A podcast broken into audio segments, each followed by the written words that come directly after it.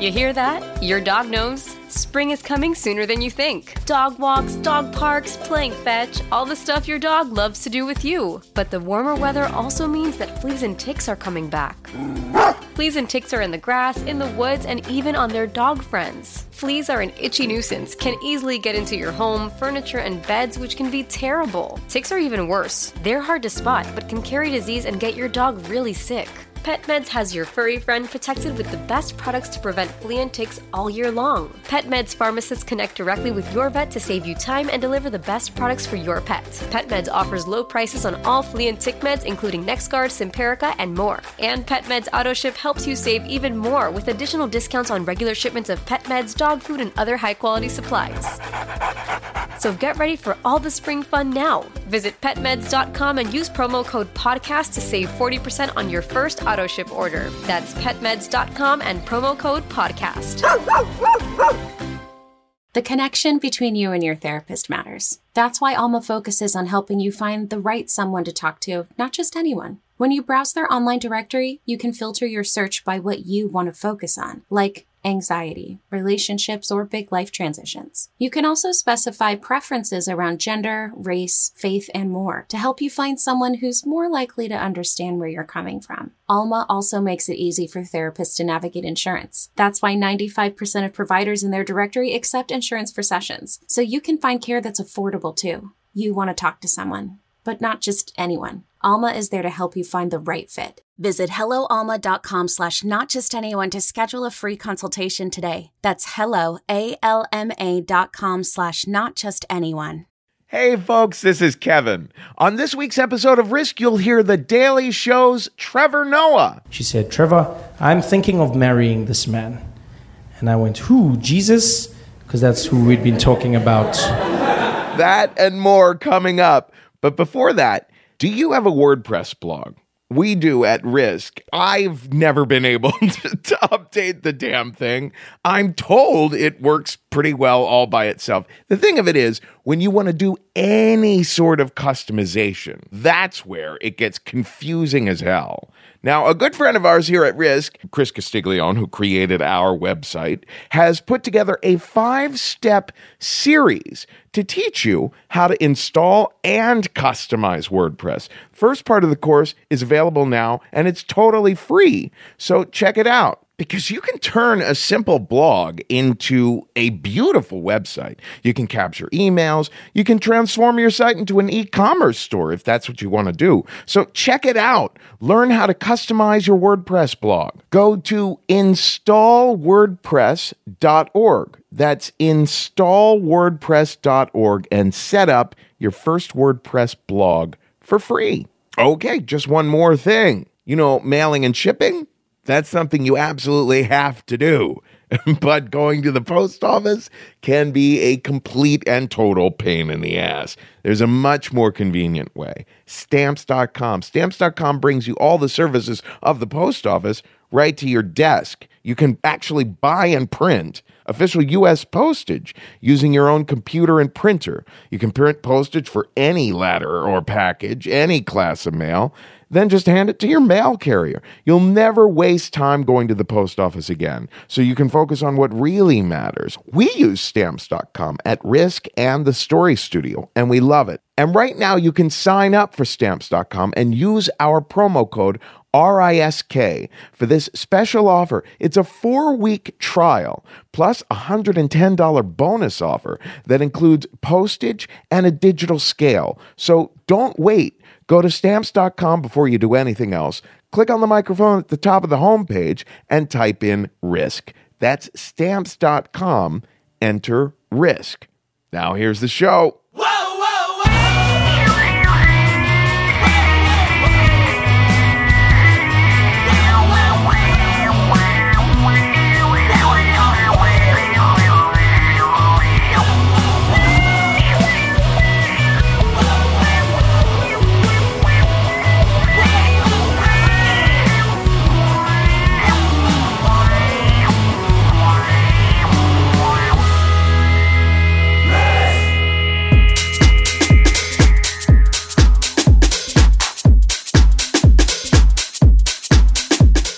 Kids. This is Risk, the show where people tell true stories they never thought they'd dare to share.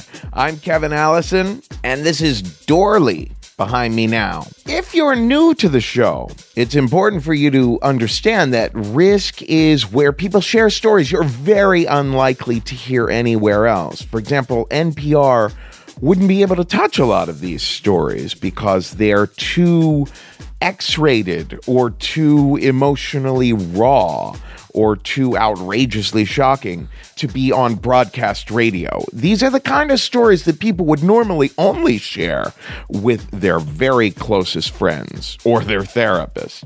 If you're looking for a show where the host and the guests all keep the rougher or bolder or weirder edges of their personalities suppressed and subdued so that everything is very palatably presentable for folks of every sensibility. this is not that show. But if you will dare to open that heart and mind to hear people sharing their real experience without filter, warts and all, then you are in the right place. You are going to laugh, you're going to cry, you are going to throw up in your mouth a little. Here we go again. It's about the music, man. Come on. All right, and there's music too. In a little bit, we are going to hear from the brand new host of The Daily Show, Trevor Noah. I'll never forget what happened. This was in 2013 when Trevor did this story for us. He came to a Risk Live show in New York City. I said, Now, Trevor, shit gets real on this show. And he said, Yeah, yeah, yeah, yeah, yeah, I got it, I got it. And he was all prepared to tell this very funny story. But then he was the last person to go and he was listening to the other stories backstage. And he grabbed me and he said, Oh, wait a minute. You're right. Shit really gets real on this show. Can I change what story I'm going to tell? And he improvised the story that you're going to hear a little bit later. But before we get to Trevor, we're going to hear from one of our very favorite storytellers, T.S. Madison. She is a porn star, she is an entrepreneur, she is an activist for trans people everywhere. If you want to find her online, just look up Big Dick Bitch. Here she is now, T.S. Madison, with a story we call La Sorpresa.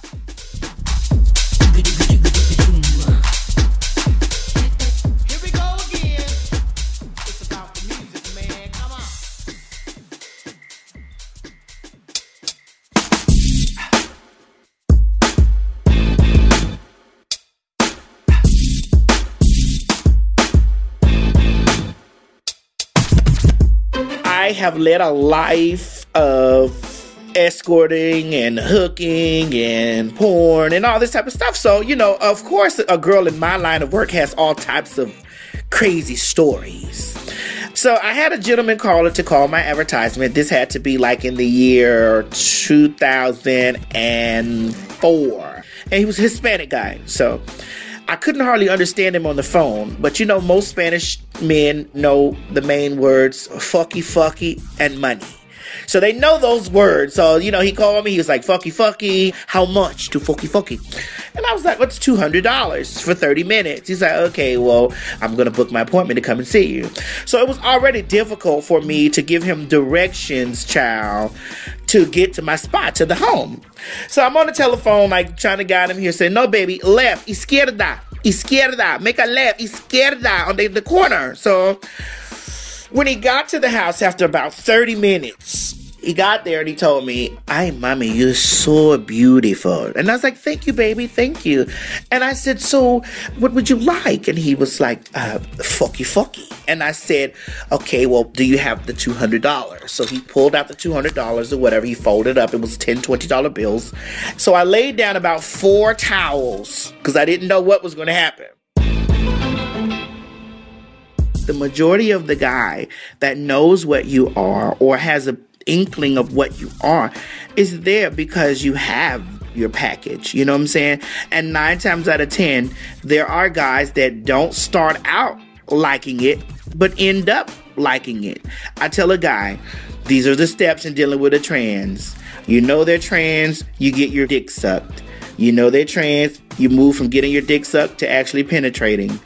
You move from penetrating to actually doing a reach around. It goes from a reach around to, hmm, I might want to see how this tastes, how this might feel in my mouth.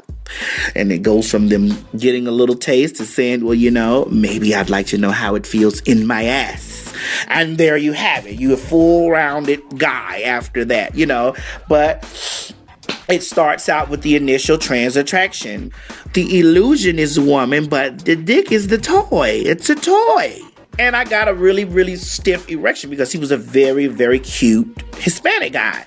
And honey, he just dropped down and he started giving me fellatio and he was really eating me like a medianoche, which is a midnight sandwich. He was really I mean, really eating. And I was like, oh God, you better stop because I'm about to explode. So he was like, ah, mami, yo quiero. You fucking me. You fucking me. And I was like, baby, um, are you sure you want me to? Because you're a small man and you have a. you have a petite frame, like a woman's frame, but you're short and, you know, very Mexican. He was a very Mexican type, but he was very handsome.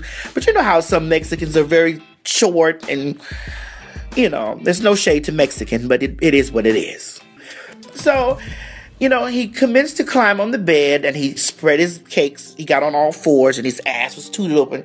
And I had the opportunity to look at his hole. So I was just there staring at his hole. Like it, it looked very inviting. The hole was it was like calling me like Madison, yes, please, you know, come inside me. I was like, oh God, I just hope I don't come really fast because this looks like a really, really, really good hole. And I was wanted to go inside. I put on the condom and I, I grabbed both of his cheek and I spit in his hole like he's like yes mommy yes and he started to wiggle it around like he was really hot for it, like really hot. So, honey, you know, I reached over to the side and I got the condom and I rolled the condom down. And you know, I as, as being a girl of such a well endowment like myself, I wear the gold packs, the Magnum XLs. So and I asked him again. I said, "Baby, are you sure this is what you want?" And he was the way he was twerking his booty like around like, "Fuck me, mommy, fuck me, mommy." I said, "All right, you get what you asked for, honey." I'm not gonna bother to tell you, child, that I put the lube on and I got my cock really, really wet, and he was really back there squirming. He was calling for, mommy, hey, mommy, fuck me, mommy, fuck me, mommy. You know, his head was down on the bed and his ass was tooted up in the air, and it was just jerking around. Fuck me, mommy, fuck me, mommy, fuck me, mommy. So I'm commenced to placing the anaconda inside of his hole, and he just flew off it real fast. He flew off it. Oh, mommy, oh, like he just flew straight forward off it onto the bed and he laid flat. And he's like, oh, mommy, oh, go slow, mommy. It's slow, mommy. It's slow. So he reached around from the, uh, and, grabbed it and he started to guide it in you know like like they guide a plane down to the runway so he started guiding it right on there into the hole, and he put in a little bit that he could take. He came off of it. Put in a little bit he could take and came off of it. Put until eventually it opened up and it went in, and I went all the way down balls deep, and he was like, "Ay, mommy," you know. And so I was like, "Baby, are you okay? Are you feeling any type of discomfort?" Is there anything that I can get you? Like while I'm inside, would you like water, tea, soda? He's like, huh? I was like, I was being funny, you know. So I asked him, is it okay if I begin to give you your fantasy? He was like, yes, mommy, fuck me. So I just started to, you know, and he was just taking it. Oh, oh yes, mommy. Hi, mommy. Hi. Hi, mommy. And he's twirling it around and rolling it around and rolling it around. Like, hi, mommy. His erection is like ridiculously hard because I can see it flopping on his stomach and laying down on the towels and whatever. And he's just saying, hi, mommy. Hi. I, he's looking back at me like he's some freaking porn star bitch, like throwing his head back, like, hi, yes, mommy. Hi. Hi. So at this point, it started to get really good to me, so I speeded up the pace. And I grabbed him around his waist and I started to dig him. And he's like, yes, yes, mommy, mommy, yes, I, I, I, I, mommy, I, I, mommy, I, I, my God, I, I, I, I, I, I, I, and then he said, I, my God, mommy, I, I, my God, I, my God, and I just, when I pushed him off of the cock, an entire goose egg came out of his ass. It's like it was a full turd that just came out and it flopped down on the towel. And so when the goose egg came out, I, I stayed out and I looked down at it like, oh my God, this did not just happen. And he's still gyrating and Rolex in his ass because he wanted me to shove the cock back inside. And I'm holding him this way, like away from it, like looking in disbelief, like, oh my God, this man has had an entire meal here on my bed. Like he left an entire submarine sandwich or something here on the bed like this. And I was like, how could one human produce this much pile of shit in one wop like that? Like, it's like I was tearing him up and I came out and so did the doo doo. Like, it just came out like I was a plunger. Like, you know how you do use a plunger and it pulls out the stuff? It just came out and it was in a shit pile. Like, God, if someone could have captured my expression. And then he started to try to position himself to come back and lifted up his kneecap. And he was going to put his knee down into the shit. And I screamed, no, baby, why? So he just was like, what happened? Do you know this fool had the audacity to turn around and look at this pile of human shit and say, Hi, pero mommy, what happened? Did you do that? I was like, what? Okay, wait. Baby, do you think that I got up here and laid an egg right here while I was fucking you? This is your baby. This is your egg. This is your meal right here on the bed like this. How the fuck are you gonna ask me? Is this me? that I do that? Like an Urkel. Did I do that? No, bitch, you just did this. This is what you did. I'll never forget it. It was just like in a sequence. I, I, I, I, mommy, I, mommy, I, I. Pero, mommy, what happened? Bitch, you shit it.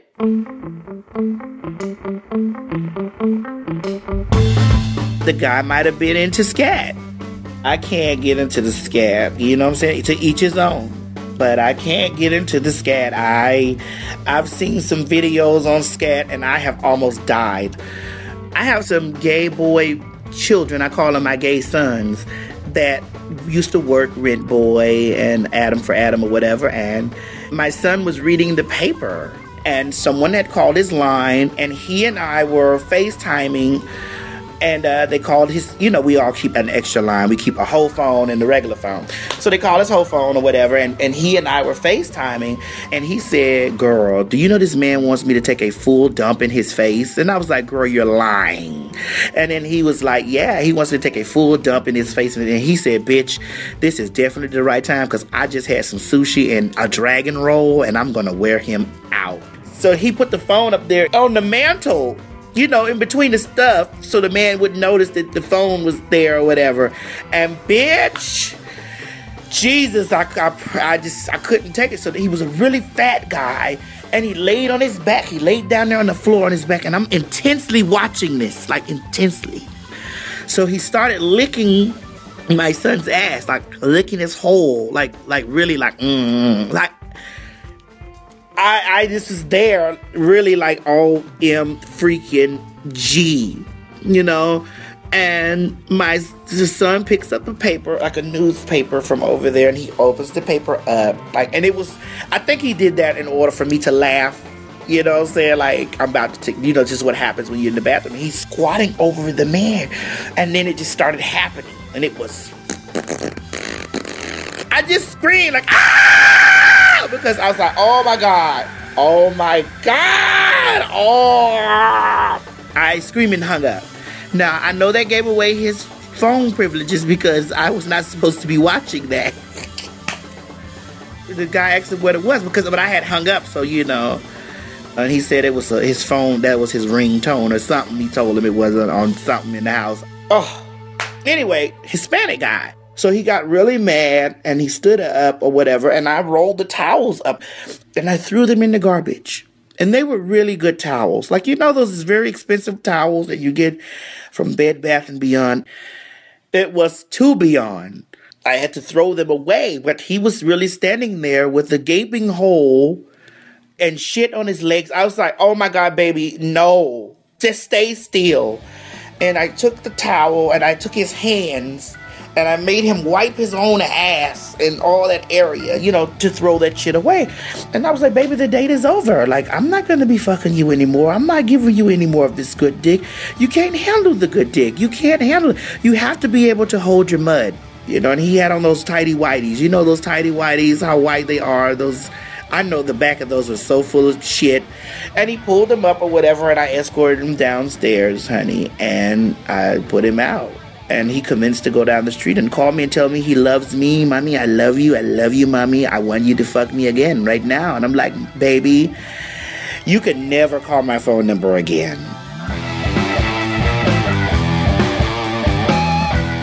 Ladies and gentlemen, when you decide or you happen to be tossed into adult work, sex work, or anything, there are a lot of surprises. And if you're not into some shit, you will learn how to be into some shit by the time you're finished with that part of the career. You know, you'll experience some of the most exciting money and some of the most disgusting sex and some good sex. You will get some good sex, you know, and it will come from the most normal looking people, like everyday people. You you have no idea what people are really into until it's time to take off their clothes.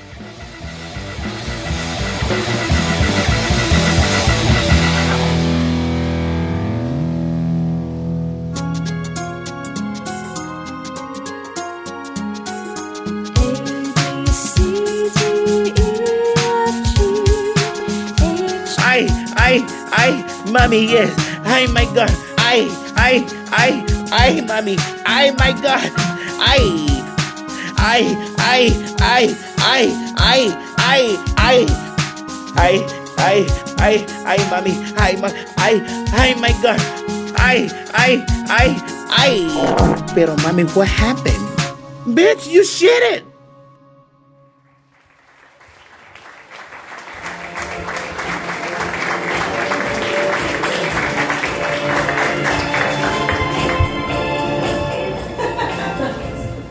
Good evening. Or not.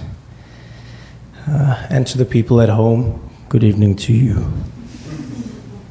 This is cool because you're here, but they're also there. I've never done this before. I feel like I'm talking to you, but more importantly, I'm talking to the person who's listening to this now on their iPod. One of those really old ones with the scrolly wheel thing. I can't believe you still have one of those and I'm from Africa. I, um, I couldn't think of one particular story to tell. It's a very interesting thing to be asked. Uh, tell one story, hone in on it, and share it with people. I came to realize today that I've lived my life in highlights. This is how I've chosen to live it, just because it's more exciting. I don't think everything is worth telling to people. This is something I wish my friends would understand when they're drunk. But, uh, but I figured I, I, would, I would tell you stories of myself and my mom. I, I grew up in a single parent household. Uh, this was not because my, my father was unavailable or uh, didn't want to live with us.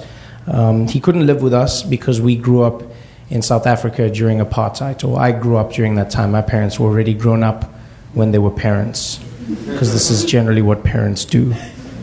Uh, not always, but most of the time. And so, because of this, we couldn't live together. But I feel like even if we could live together, we wouldn't have. My, my mother never wanted a man to own her child. It was a very strange uh, deal she had with my father. She said to him, I want a child. And he said, I don't want to be a dad. She said, No, I didn't say I want you to be a father. I said, I want a child. And so he agreed to make her pregnant, uh, which I think was a good time and just because I know what this consists of. And, and so I was born to my mother, and she named me Trevor Cliff Noah. The only reason I got the second name Cliff was because she wanted me to have the second initial C, because she wanted my, my initials to stand for tender care, um, which is just a horrible reason to give somebody the name Cliff. you can just say that my name is tender care and we will know in the family. But she chose to destroy me with that name. And, uh, and my mom and I lived together. This, this was our thing. We were like a team, you know, a fantastic team that went through life together, living in crazy places. We moved a lot. Um, in the beginning, I was her little fat child. She treated me very well. Every Tuesday, we would go and have pizza. This was like a special treat she would buy me a pizza and then she would watch me eat it. She wasn't allowed to join me because this was my pizza. And she would do anything for me because I was her only child. And I always reminded her of this. Even as a little child, I would look at her and I'll say, I could die, you know. And then she would let me eat my food alone, which was really cool. And assholeish when you think in hindsight. But at the time, as a child, I felt like this was appropriate. Uh, and so we lived together, and we, we grew up in the strangest areas. Because my mom lived a very independent life, she didn't rely on her family, we lived together in a place called Eden Park, which was a horrible area on, on the very far outskirts of the outskirts of the city. And, and so we, we used to walk to the main road and then hitchhike into town. That was the only way we could get in. Uh, we had no car at the time, so we, we would live there, and then every morning at 6 a.m., we would walk for about an hour, and then we would hitchhike from 7 a.m., and then, uh, and then that's how we'd get around. Um, sometimes my mom would tell me to hide and then wait for the car to stop for her, and then I would run out because people were more likely to stop for a woman uh, and not a woman and a fat child. So we used to do this all the time. And then one day we got a car, which was great. We got a car. So we lived in this. We had a little beetle that we had together, and life was really good. Until one day, my mom fell in love with another man, uh, a very charming man. He didn't have front teeth but his charm uh, circumvented this, this fact. He, he, actually had a great smile, even though he didn't have those teeth. And he was a very charming guy, sweet guy, and he was cool and he was hip. He was the friendliest guy ever, and he was a mechanic. He used to fix our car. And he was just like the coolest guy ever. And one thing led to another. One day we were having dinner with him. Next day we were just hanging out as, as friends. And I got to know him, and he was my buddy, and he was cool. And then one day he slept over at the house, which I didn't understand. I was a kid. I was just like, yeah, he slept over. Uh, I didn't think that he was doing things with my mom, um, which is just horrible even now to think of. And, and so he stayed. And then one day, my mom said to me at a prayer group meeting that we always used to go to every Tuesday, she said, Trevor, I'm thinking of marrying this man. And I went, who? Jesus? Because that's who we'd been talking about. it's very important to build up something before you tell. And she said, No, no, I'm thinking of marrying Aby. And I was like, What? Why would you marry him? He's just a cool guy that sleeps over. This makes no sense. Plus, I've already got a dad. And she said, No, no, not to be your dad, to be my husband. And I said, That makes no sense. You get husbands so that they can be dads. And uh, she didn't agree, and so they got married. And I, I never liked him. I never liked him. Uh, I didn't. And I don't think he liked me. I never called him dad. I refused. I called him by his first name, which was Abel. And I made sure I enunciated it when I saw him. I said, Hello, Abel. And he would say, Hello, Trevor. And we would eye each other. Almost like a young lion cub eyes the old one. Like, one day when I'm strong enough, I will kill you. and I always dreamt of that day. And, uh, and we lived together for a while. Things were good. And then one day, I'll never forget this.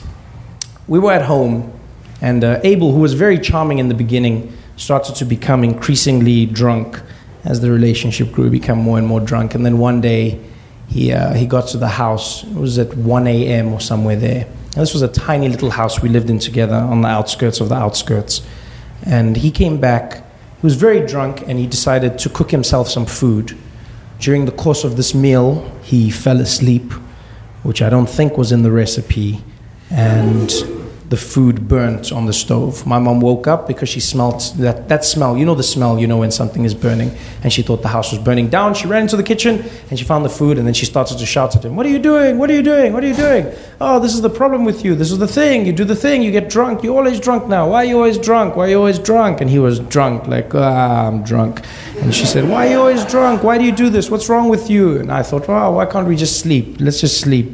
Let's just sleep. And then I'll never forget, I was sleepily watching this fight, and uh, out of nowhere, literally out of nowhere, my mom was shouting, saying, How could you do this? Why are you doing this? Drunk, you're drunk. Why do you always do this? You're doing this.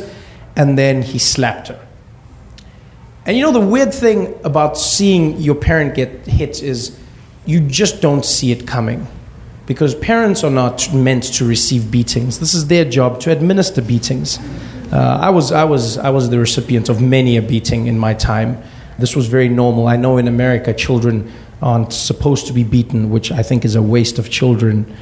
But in Africa, this was and still is very normal. You, you hit your child, this is most of the fun of having children. And, uh, and so I was beaten. I think kids are made for it. We, we are meant to be beaten, we, we understand beatings. But I, I'll never forget, my mom got hit by, by this man and she fell to the ground. And I'd, I'd never seen my mom in this position before, and she was there, and she, and she looked at him, and this was the first time this had ever happened, and she looked at him and she said, What are you doing? And he said, Something drunk, drunk, something drunk. Shut up, woman, drunk, drunk. And uh, she got up and she said, What are you doing? How dare you? How can you do that? What are you doing? And he said, Shut up. And she said, I won't shut up, I won't shut up. And she said, Shut up, and I won't shut up, I won't shut up. And then he hits her again. And then she just carried on talking from the floor. And in my head, I was going, What are you doing? What are you doing? Don't you know how this works? Because I was an expert at receiving beatings. I knew the technique was to question initially and then cry and then be silent. This generally limited the duration of the beating you would receive. Uh, but she just carried on. She just carried on. And, and, and uh, we, we made our way out and we ran. And I'll, I'll never forget that day. We ran to the police station and we got there. And uh, my mom said, I would like to lay a charge against this man who has hit me. And the policeman said, Well, did you do something? And my mom said, What do you mean? She said, Well, did you do something to make him hit you? And uh, my mom said, No, no, I, I, I, didn't. And we stood there. I remember, I remember standing there going, What, what did she do? Did she do? Can you do something to make someone hit you? I, I didn't know because this was the police, and the police know everything. You know, so I stood there and I, I didn't know. And uh, I don't remember what happened for the rest of the night because I fell asleep on the police bench next to a man in handcuffs who uh, cradled me in his lap as I fell asleep. Um, I remember the warm handcuffs against my face. Um, they actually aren't that bad when they're warm. Yeah. When they're cold, it's like, oh, handcuffs. But when they're warm, it's just like excessive jewelry type thing, you know. And I fell asleep. My mother didn't leave him, and we, we lived together for many years. He didn't, didn't hit her again until one day, a few years ago, uh, my mom was coming back from church, and I was in my new place. I had just gotten a place. And I got a phone call from my brother, my younger brother, in the morning, and he said, Trevor, where are you? What are you? Are you busy? And I said, Yeah, sort of. What happened? And he said, Mom's been shot. I said, I'm sorry, what? And he said, Mom's been shot. Are you busy? I said, uh, Even if I was, this is this sort of clears out my schedule. And he said, Well, she's been shot. And it's so funny, I didn't ask by whom. I knew immediately who she had been shot by. It was a strange thing. I always hated the man, he had an evil about him. And so I said, okay, where was this? And my brother said, at the house, at the house, but we're at the hospital now. And so I got in the car and I drove to the hospital. I get to the hospital and my brother's outside holding back tears. And he's, he's 10 years younger than me. But he was, he was much stronger than I was. I was crying. I was bawling like a little child, just crying. What has she done? Why didn't she leave him? I told him to leave him. And I ran in and the people were there at the hospital and they, and they ask you all the important questions about her, you know, like, uh, like does she have uh, insurance? Does she have medical insurance? And I go, don't you want to know her blood type? They said, no, we need to know her insurance type. And, um, and they wouldn't help her until we proved we had insurance, which we didn't. So I said, use my credit card and just pay for whatever. And they said, it might be very expensive. I said, no, no, it doesn't matter. money's no cost. This is, this is money's no, money's no, no object. This is my mother. Just, just take the money. And they said, but we need to do x-rays. It could cost a thousand. I said, take the thousand. And they said, well, we need to do blood tests and we might to do surgery. It might cost 10,000. I said, take the 10,000. They said, it might be a lot of money if she has to go in ICU. I said, just do it. They said, but it could cost a fortune. I said, well, how much? How much? Because I mean, we don't want it to be too much. Because I mean, like, I still want my money, and she's cool and everything, but she's lived a great life. I feel, and I think she would understand. She wouldn't want to be for me to be broke, and she didn't like survive in surgery. Like, I think she wouldn't want that. So tell me when it gets to like more than like like a hundred thousand, and then we'll then we'll reevaluate this relationship and everything around us. And uh, and then they said, no, it'll only cost a few thousand. I said, well, then the money's no object. Take the thousands. take the thousands and save my mother. Take it all, but not all. Just take what I said before, but just, just imagine it's all. And so then my mom was there and she was bleeding and I was crying and my brother was there holding me like, it's going to be okay, it's going to be okay. And, and, he told me the story. Apparently, this man came to the house while my mom was there, coming back from church. Um, very ironically, I feel, because you just come from church. Church is the place where you, you almost go and re up your ante of good things. You know, you go there and you go, hey, give me more good things for one more week, please. And then she came back and then now bad thing immediately. And I was just like, ah, you let us down, Jesus. That was a bit of a slip up. You should have protected her at least until Monday. I mean, on the Sunday, that's just that's just major letdown in terms of like God. I was very disappointed by that, and I let him know on many occasions uh, as I re-upped my ante. But anyway, I, I, go off the topic, and um, and so so my brother told me the story. He came to the house and he said, "I've had enough of this. I've heard you want to leave me. You will not leave me." And then he pulled out a gun and then he fired he fired the shots at her, and um, and but miraculously, four of the bullets refused to fire. They just fell out of the front of the gun and fell onto the floor, just um, totally not discharged, which was very weird. I think that was Jesus. Like he he was like four bullets, then everything else. He was like, look, man. I, I, I can't work miracles. I mean, I can, but this is like bullets and wine are very different. Um, so he stopped four bullets, so only one entered my mom's head came into the back of her head and then out the front by her nose. So it ripped her nose to shreds. And so she was in the hospital bleeding from her face. And I was there panicking. What are you going to do with it? And my mom was there and gasping for with blood, going, Oh, don't worry, don't worry. I was like, I'm worried, I'm worried. And I was crying. She's the one bleeding, but I'm crying, like, Oh, I'm in so much pain. I'm in so much pain. And she's like, It's okay, it's okay. And I'm like, It's not okay. You're bleeding out your face, lady. This is not okay. And it reminded me of the first time I saw my mom's tampons as a little child, because that was the first time I saw my mom bleed. And I remember going, This is, you're not okay, you're going to die. And she said, No, this is what happens.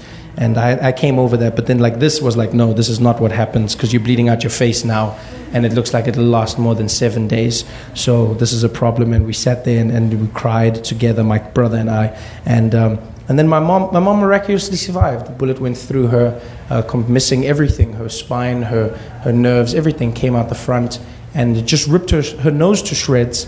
And uh, I remember standing in the, the recovery room with her when we just, and you know, she regained consciousness, and the doctor came and he said, It's a miracle. It's a miracle. You have survived. The bullets did no damage, just to your face, and we can have plastic surgery if you want. And my mom said, No, no surgery. I'll keep it the way it is as a reminder of what has happened to me. And I remember looking at her and I went, wow, what a hero. What a hero. Sort of ugly hero because the nose is weird, but still a hero, and she's my mom, so I don't care. And, uh, and I'll never forget, just like I guess my, my inspiration, she looked at me, and my mom and I look very alike.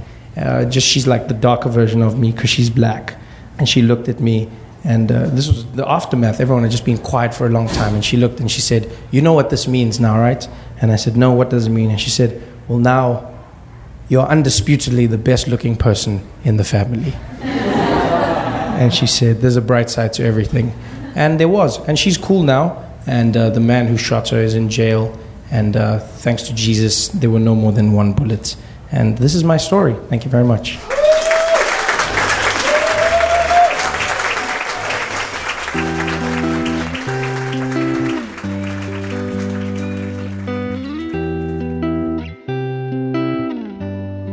I thought I saw the devil this morning Looking in the mirror, drop of rum on my tongue With a warning To help me see myself clearer I never meant to start a fire I never meant to make you bleed. I'll be a better man today. I'll be good, I'll be good. And I'll love the world like I should. Yeah, I'll be good, I'll be good for all of the times that I never could.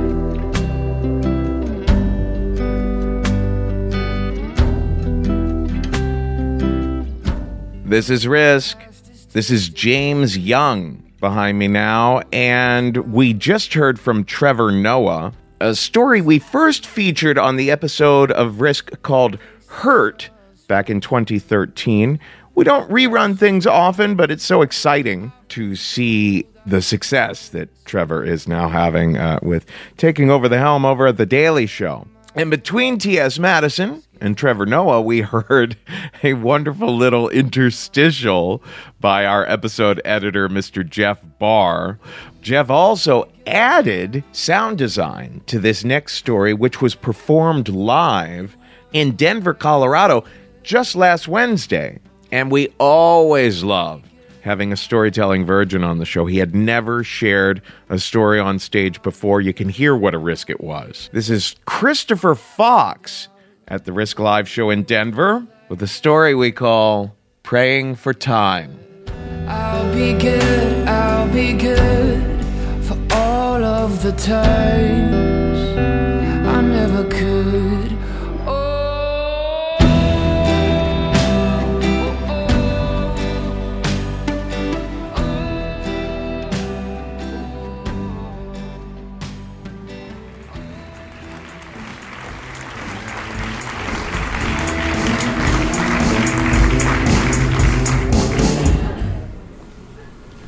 When I was 16 years old, I had a near death experience. I was play fighting in the cross country locker room. There were middle schoolers there that day, so we were trying to act cool. The guy that I was play fighting wanted to be an Army Ranger.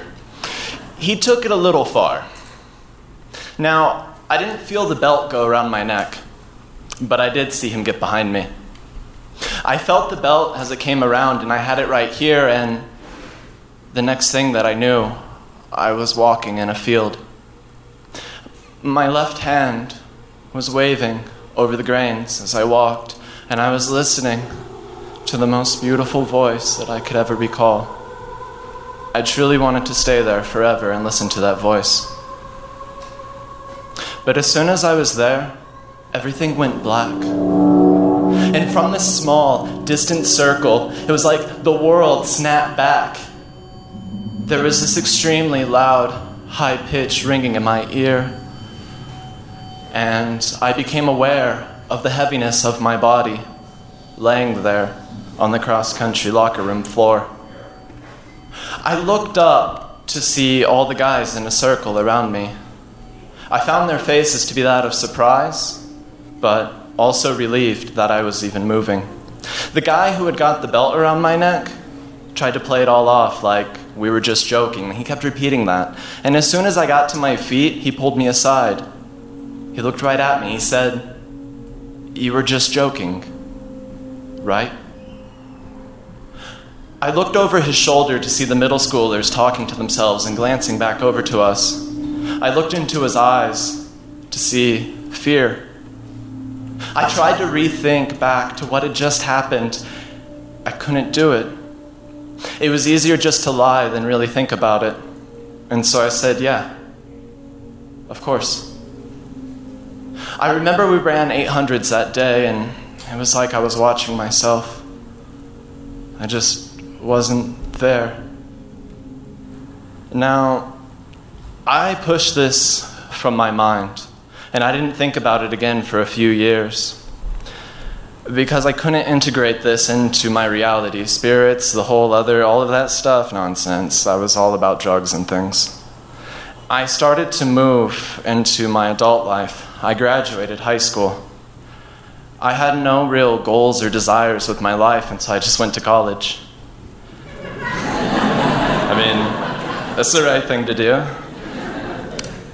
I even ran across some guys who taught me some Greek and I joined a fraternity. I partied my life away, and I was able to maintain that life for about a year. It was in this year that I needed an out, and my mom is still really sick, and she was more so then. And so I told everyone around me that I was going to move out here to Colorado from Kansas to take care of her. I lied. The truth was that I was running from a failed relationship. We'll say girlfriend one. Found out that I had cheated on her with one of her sorority sisters. I was running from the constant partying. I was running from being drunk for weeks on end. We would actually joke about sober days. I got to Colorado, and things were all right. I was starting over. I found a job right away, and it was cool. I had started making friends, but that would only last for a few months. I became disillusioned with my job in selling things and subsequently lost it. I also lost the friends that I had by March of 2011. Now, fast forward a few months of me in my mom's basement playing video games at a night in the summer of 2011. I was with, call her girlfriend too, and we were planning a college orientation for the next morning. We were going to recreate our lives together. She had gone through some things, and I was starting over as well. And that was really cool. Everything was okay until she left. And then something in me snapped. It was like the pressure of starting over was too much, and I was trying to reach back to that fraternity life. I had totally forgotten how hard, how painful it actually was. Drinking, being drunk all the time, the constant partying, everything. I was trying to reach back to it. I was texting girlfriend one for a period of days in that attempt to reach back, and I was starting to think, why not? You know, I was thinking, why not kill myself? Because I didn't want to deal with the changes. I didn't want to move forward and move into my old life. I wanted my old life back. For a few weeks, I had been researching how to do so. And in this night, when she left, something snapped. I thought, why not? It was like I was watching myself again. I first moved into the kitchen. I went to the pantry. I grabbed two bottles. One, over the counter equate, acetaminophen, large bottle. The second bottle, my stepdad's prescription tramadol. I then watched as I grabbed water and moved back into the living room. I finally observed myself as I grabbed as many pills as I could fit in my mouth and swallowed them continuously. When I had reached to 120 pills, it was like I snapped back to myself. I was wondering what I had just done. It didn't seem real. It didn't seem like something that I would actually do, that I would follow through with. But as I was sitting there, I still had pills in my mouth as I came to this realization. I spit them out as quick as I could, and I was staring at the wall that on the other side had my stepdad and mom. Everything in me was screaming, Go tell them! Go tell them what you had just done! But I couldn't. It was easier to lie to myself. It was easier to say that all of this will pass, that I will just wake up in the morning and everything will be fine, that this was just going to be some bad dream. And with those lies, I put myself to bed. Now, there is no way that I could have been more wrong in thinking that nothing was going to happen. I first awoke in the middle of the night. I had a pressing and dire need to throw up. I made it as far as a sit up and I threw up all over my bed. I pushed what I could aside and tried to run to the bathroom. Running out of my door, I threw up again, but I put my hand over my mouth, so most of it got on me. I made it to the bathroom and stayed there the rest of the night. When I awoke again in the morning, I threw up and laid back down. I remember just laying there staring at the ceiling, listening to the clock tick and tick and tick. I waited until the last possible moment to get up and go to the college orientation because this was all still a bad dream. All of this was going to pass. I got myself cleaned up and went up to the kitchen. I knew that I needed something to eat, maybe to help me. Maybe this was just another tequila night and I was waking up throwing up. When I got to the kitchen, everything looked so bad that I ran right to the bathroom to throw up more. My mom was in the office that was next to the bathroom. She asked me if everything was all right. I lied. I said, yeah. Everything was fine. I didn't want any further interaction with her, and so I got as quickly as I could to my car to drive south on I 25 down to the college parking lot. I didn't realize how bad I actually was until I began to drive. It was too much for me to turn my head in any way, to even look at my mirrors to change lanes. It was too much for me to even move my body. I stayed in this hunched over shape, holding the steering wheel, trying to fight back the urge to throw up as I drove down I 25 to the college parking lot. The whole time, the thoughts were ringing through my head call 911, call an ambulance, get help. But no, no, no, I told myself I can't do that because this will just pass. I remember thinking the thoughts that I'm going to laugh about this later in the day when I'm at that orientation that I was just a little sick in the morning and made a big deal about it. So I continued on.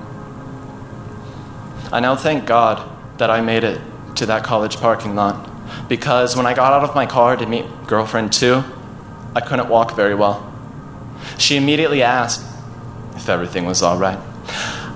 I couldn't lie anymore. I couldn't hide. I had to admit that, yes, in fact, something is very wrong. I looked at her and I don't remember what I said, but it was enough to express that I was, in fact, dying from an overdose of acetaminophen. The few steps that we made from our cars became quickly reversed as we got into her Jeep and she rushed me to the ER. I remember passing security, and as we were there, the security guard looked at me and said, You don't look too well. I kind of remember laughing, like, You work at an ER. Probably says that all day. It was after this that my mind really began to get foggy. My words really stopped working. I wasn't able to express myself. And we got to the desk and had to tell them what I had just done, but I don't remember what I said. But it was whatever me or girlfriend two said got the people that were there working very quickly. I was placed immediately into a wheelchair, and blood was drawn right away from my arm to determine the toxicity. I then was placed in a room I threw up blood all over my clothes and was given new clothes to wear. My mom and stepdad showed up, and I was in really bad shape. I was literally dying. For those first few days, I had a tube blowing air into my nose. I had monitors on my heart. I had IVs in my arms and had the luxury of having blood taken every few hours, including during the night. When I had left, it looked like I had track marks running up and down my arms because I had used so many places. It was also during those first few days that I had two separate doctors tell me that I was not going to make it, that moving me to ICU would do nothing unless things really took a turn for the worst. But it didn't matter, they said, because there would be no way that I could get a liver transplant in time. They had to see if the antidote would work. My liver was failing and I was just waiting on the antidote to really kick in. I later found out that my liver enzymes had spiked to 6,000, and that there was little hope that I would make it, and that I would die an agonizing death, coughing up blood from liver failure. It all seemed unreal. It didn't seem like I was actually there living this. I thought it was just some bad dream that I would be able to walk out of. But I got to witness the constant hordes of family coming in and out to see me for the last time. My girlfriend's parents came. The exchange student we had hosted a few years prior was in country visiting, and she came. But one visitor really got to me. It first started with a phone call, and there wasn't really much coming from my end because I just remember crying while talking to my dad. He then drove after that phone call nine hours to see me for 15 minutes because he had to drive nine hours back to Kansas for work. It was when I talked to him when he came that the whole situation wasn't unreal anymore. It was when this situation started to become clear. This clarity that I began to feel was magnified because I understood why he came, why he would drive in total 18 hours to see someone for 15 minutes, someone that he loved, someone that he helped create. That feeling of clarity soon turned to horror as I realized how rock bottom I actually was. No single person could help me. My family could only watch. The nurses could only watch. Doctors could only watch. I was at the mercy of the antidote.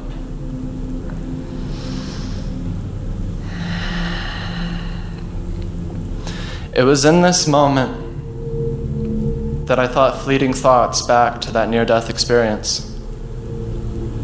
Those fleeting thoughts became clearer as I began to think of myself as a little boy in church. I hadn't been in a while. I then thought about some things from the Bible, and with no other options, with nothing else, I prayed. It was so awkward in my mouth. But I prayed. I said, God, it's me. I'm in a tough spot here. My thoughts then turned to my family. I saw their faces, one by one, streaming through my mind, ending with my dad. I said, God, please, I'm in a real tough spot here. I truly began to realize the implications of my actions, and it was in this moment that I understood that I was going to die. I said, God, please, no one else can help me. Please, you have to help me. You have to do something. I'll, I'll do anything. I'll do anything you ask. Just please, God, help me. My thoughts then moved back toward that near death experience. I was back in that field. I heard that voice again. It was so calming, so peaceful. I felt my body laying there in the hospital bed, three IVs in my arms, track marks up and down them. I felt peace. Then my thoughts turned to my family. I said, God, not for me. Don't help me for me. Help me for them. Please. I'll find a way through. I'll find a way to continue. I'll go to church. Just please, God, help me. It was in this moment. All I could think about was water. Water all around me as if I was in the ocean, waves cascading all about me. I felt calm. I felt peace. After that night, things started to take a turn for the better. I began to feel better myself. In total, I spent a week in the hospital, and at the last check, my liver enzymes were at 500.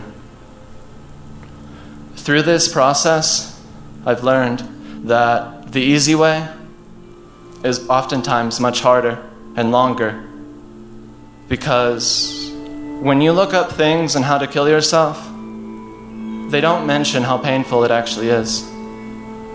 They don't talk about seeing visitors' faces come in to look at you. They don't even talk about when it doesn't work, how differently people treat, look, and act near you afterwards, or how when you try and open up to somebody, they back away. It doesn't even talk into the long, hard process of coming back and finding yourself. Through this process, I've often questioned why I was saved and didn't die. I would like to believe it was because that moment of honesty, that prayer, when I finally had asked for help, but many people pray and do not have the same outcome in similar situations. And so, the best way that I've been able to come up with as an answer to this question is that I can now tell this story into old age. so that maybe somebody can hear it. And maybe that somebody doesn't have to go through hell before they can be honest and ask for help. Thank you.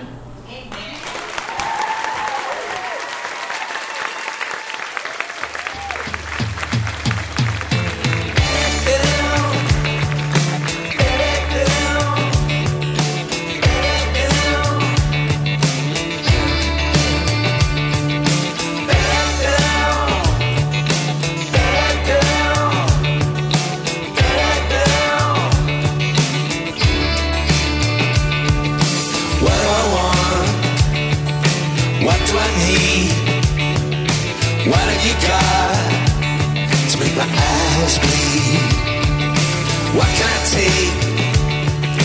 What can I steal? What's gonna make you feel like you feel? Is this a breakdown? Is this a breakdown? That is all for this week's episode, folks. This is Echo and the Bunnymen behind me now, and we just heard from Christopher Fox. You can find him at foxyhats.com with two X's. Okay, we have a lot of live shows coming up before Christmas, folks. We are in New York and Los Angeles on October 22nd. We're in Atlanta, Georgia on November 16th.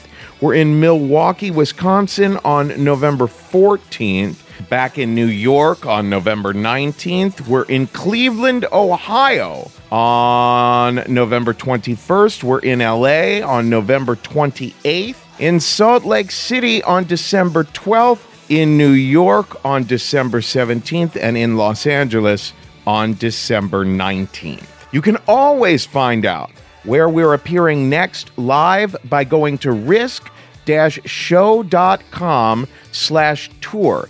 And we need pitches for all of those shows. Listen, you might be just like Christopher Fox, someone who has never gotten up on stage and shared a true story before. You might be afraid, oh my God, what might that do to me if I get up and do that? Well, you're going to have a lot of support from us helping you to prepare your story. You're going to have a super welcoming and encouraging audience, and you are going to be amazed at how cathartic it feels and what an impact it makes in other people's lives. Go to risk-show.com slash tour. Check what the theme is for the show when it's appearing in your town and pitch me at kevin at risk-show.com. Folks, today's the day. Take a risk. So. I don't think so. I don't think so. I don't think so. I don't think so.